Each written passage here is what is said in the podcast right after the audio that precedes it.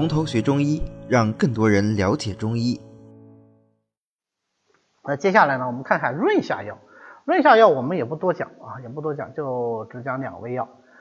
前面我讲润下药的时候，讲这个泻下药的时候也讲过啊，这个润下的话，它这一类药多半都是种子或者种仁，因为诸子皆降，而且种仁的话，它往往它的这个油脂含量会比较高一些啊。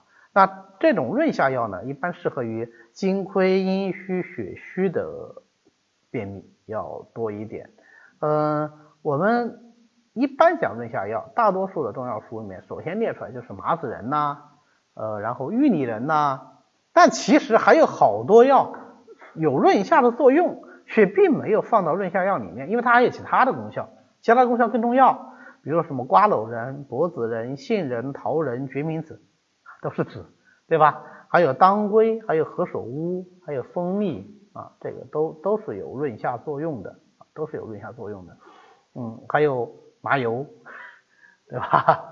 这个都可以。那我们讲第一个润下药就是火麻仁，火麻仁也就是麻子仁啊，那么也就是大麻仁，它是桑科一年生植物大麻的成熟果实。看到大麻是不是有一丝丝激动啊？看你立马这个神采就飞扬起来了哈。对，就是那个大麻啊，就是那个大麻，没错啊。大麻，我们一谈起大麻，是不是想到都毒品是吧？但实际上，大麻是一个非常重要的经济作物，因为它这个叶子里面的纤维啊，是我们用来尤其制作现在啊就制作工业纤维的非常重要的原料啊，也能够啊制造其他的一些公用产品。但是呢，它也能够提炼毒品啊，所以怎么办呢？现在其实大麻是允许被种植的，但是对大麻的种类、对大麻的这个含毒量都有严密的监测啊，所以我们用火麻仁用这么多年，也从来就没有接到说是大麻仁要被禁用啊，火麻仁要被禁用，这个从来没有接到这样的消息。相反呢，我们倒是经常接到消息说罂粟壳不能用。这是有点恐怖的，因为罂粟壳嘛，对吧？实际上是不是需要这么紧张呢？我觉得罂粟壳不能用，最重要的可能是不能种罂粟，而不是罂粟壳本身的危害，因为毕竟毒品是个很可怕的东西，是这样。那罂粟壳本身的成瘾性啊，各方面来说还没有想象的那么厉害啊。我记得原来我们家乡曾经发生过一件事情啊，难得上次焦点反弹，然后就上了。为什么上焦点反弹呢？就是因为我们有某一家烤鸭店，那不是烤卤鸭店。它里面有罂粟壳，然后被人举报了，是同行举报以后呢，后来就央视来采访啊，然后这个市委市政府啊也都非常重视啊啥的，然后那家店就被关了几个月，后来开的时候还是食客如云，络绎不绝，包括我们家也经常到他们家去买，我都吃不少。然后后来我知道以后，我就问这个食客们啊，我认识的经常在他家买的这些食客们，我说你们明明知道他有罂粟壳，你为啥还要去吃呢？他说这家店已经我小时候就开了这么多年了，我也没见谁吃上瘾。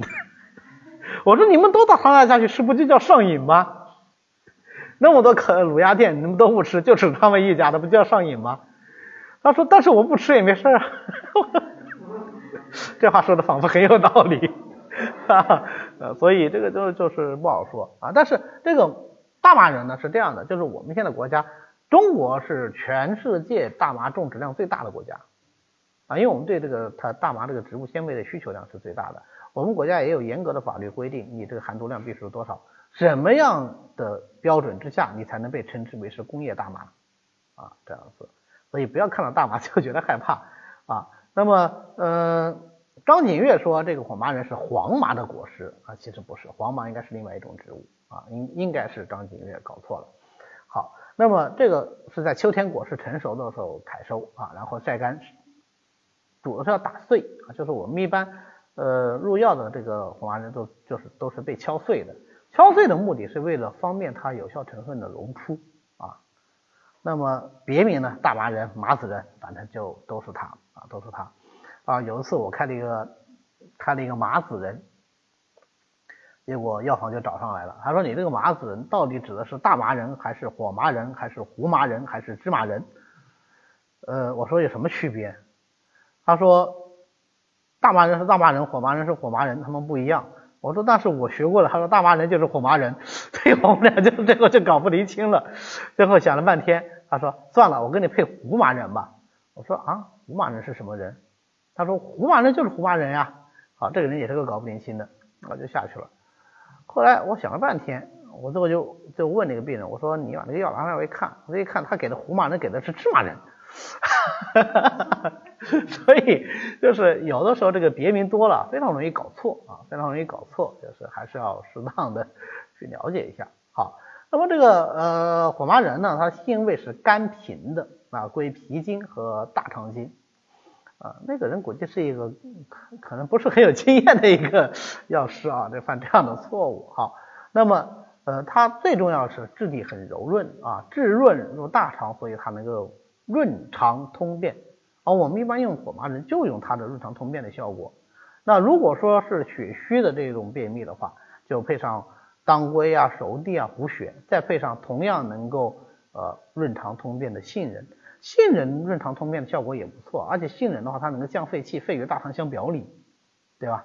所以杏仁通便效果也是不错的，那能够治疗血虚便秘，比方说益血润肠丸。那如果说它本身是肠腑有燥热啊，燥热再兼以这个津液不足导致的便秘呢，这个就是麻子仁丸的脾约症，叫津枯便秘啊，肠燥津枯的便秘，那就要配上大黄、厚朴啊，然后这个枳实、白芍等等，那这就是麻子仁丸啊。麻子仁丸是治疗这种慢性的便秘的非常常用的方子啊，所以那种长期便秘的人，经常就会自己到药店去买这种麻子仁丸吃。我经常就碰到病人说，哎，你们这个麻子仁丸效果不好，我经常吃，好像吃了以后呢，也不是特别能拉，而且不吃的话就更糟糕。为什么会这种情况呢？因为麻子仁丸它实际上是要抓两个药，第一个它是要有燥热的，第二个它是要津枯的啊。所以如果这个病人是个血虚的慢性便秘啊，是一个气虚的慢性便秘，这个它都是不合适的。啊，有燥热是很重要的一个指征啊，所以它里面用到大黄，用到枳实，用到厚朴啊。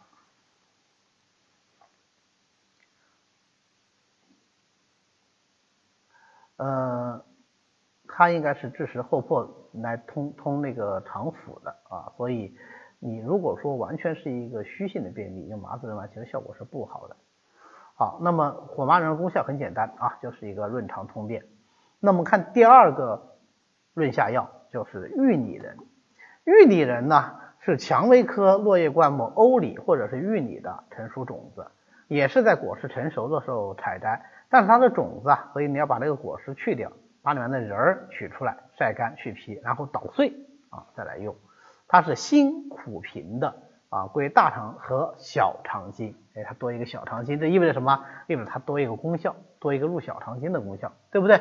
苦平而滋润归大肠经，所以它那个润肠通便，这一点上来说呢，它跟这个麻子仁是一样的啊。你配上杏仁、桃仁、柏子仁、松子仁，这一共就是5个仁啊，治疗肠燥便秘就是5仁丸啊。这个其实跟我们中国人那个情节有关系，就是五这个字的情节，对吧？什么五虎上将是吧？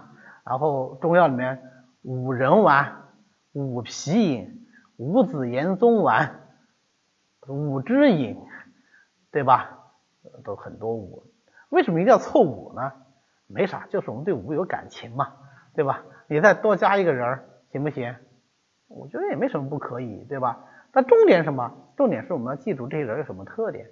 桃仁、杏仁、柏子仁、松子仁，它都能够润肠通便，对吧？它那个相互之间产生一个配合，为什么呢？因为桃仁能活血，杏仁能降肺，柏子仁能养血。你看，它是不是除了治疗便秘之外，它还能够有其他一个帮助治疗便秘的功效啊？啊，所以这个仁不是随便选的，对不对？好，这样记住啊，桃仁、杏仁、柏子仁、松子仁，然后再加我们的玉里仁，对吧？5仁丸。那么入小肠经有什么功效呢？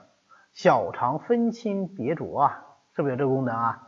所以它能够使津液浊者浊者下行入大肠，清者向前继泌别枝，渗入膀胱。它对津液代谢有非常重要的作用。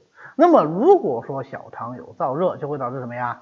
就会导致津液不能运行，就会出现淋漓涩痛这样的病，会引起水液代谢的障碍。所以运理人入小肠，能够调节津液，就能够利水消肿。它的这个利水消肿呢，还兼有一些清热的作用啊。运理人虽然我们书上写的这个性味是平的，但是它有很轻的泻热作用。配上桑白皮、赤小豆、白茅根、陈皮、紫苏，就能够治疗水肿、胸满、气急啊。它能够泻水，比方说刚才这个就是运理人汤啊，就可以。但是运理人的这个利水消肿的功效呢，我们在临床上用的并不多，为什么呢？还是那句话，利水的也很多啊，为什么想到要用运理人呢？但是如果这个人既有这个水肿，同时又有便秘呢，你可以考虑用，是吧？一物二用，这个是可以的。我们在临床上选药的时候，就希望一个药能够尽可能的多承担你的这个治法你的责任，对吧？比如说我要益气又要活血，那最好这个药又能益气又活血，对吧？比如说我要行气兼活血啊，最好这一个药就能又能行气又能活血，我就能够怎么样？我就能够用药少而精，我的配伍就更精当一些啊，从这个角度上讲。好，那我们最后总结一下，这个运理人呢，它就是能够润肠通便、利水消肿。它比起这个前面的麻四仁这个润下药呢，还多一个利水消肿的这个功效。好的，今天呢我们就讲到这里。为了方便大家和其他喜欢中医的朋友一起来学习和讨论中医知识，我们呢建了一个微信群，欢迎大家扫描下方的二维码，添加我们的管理员的微信，然后发送从头学中医，他就会拉大家入群的。那么我们下次再见。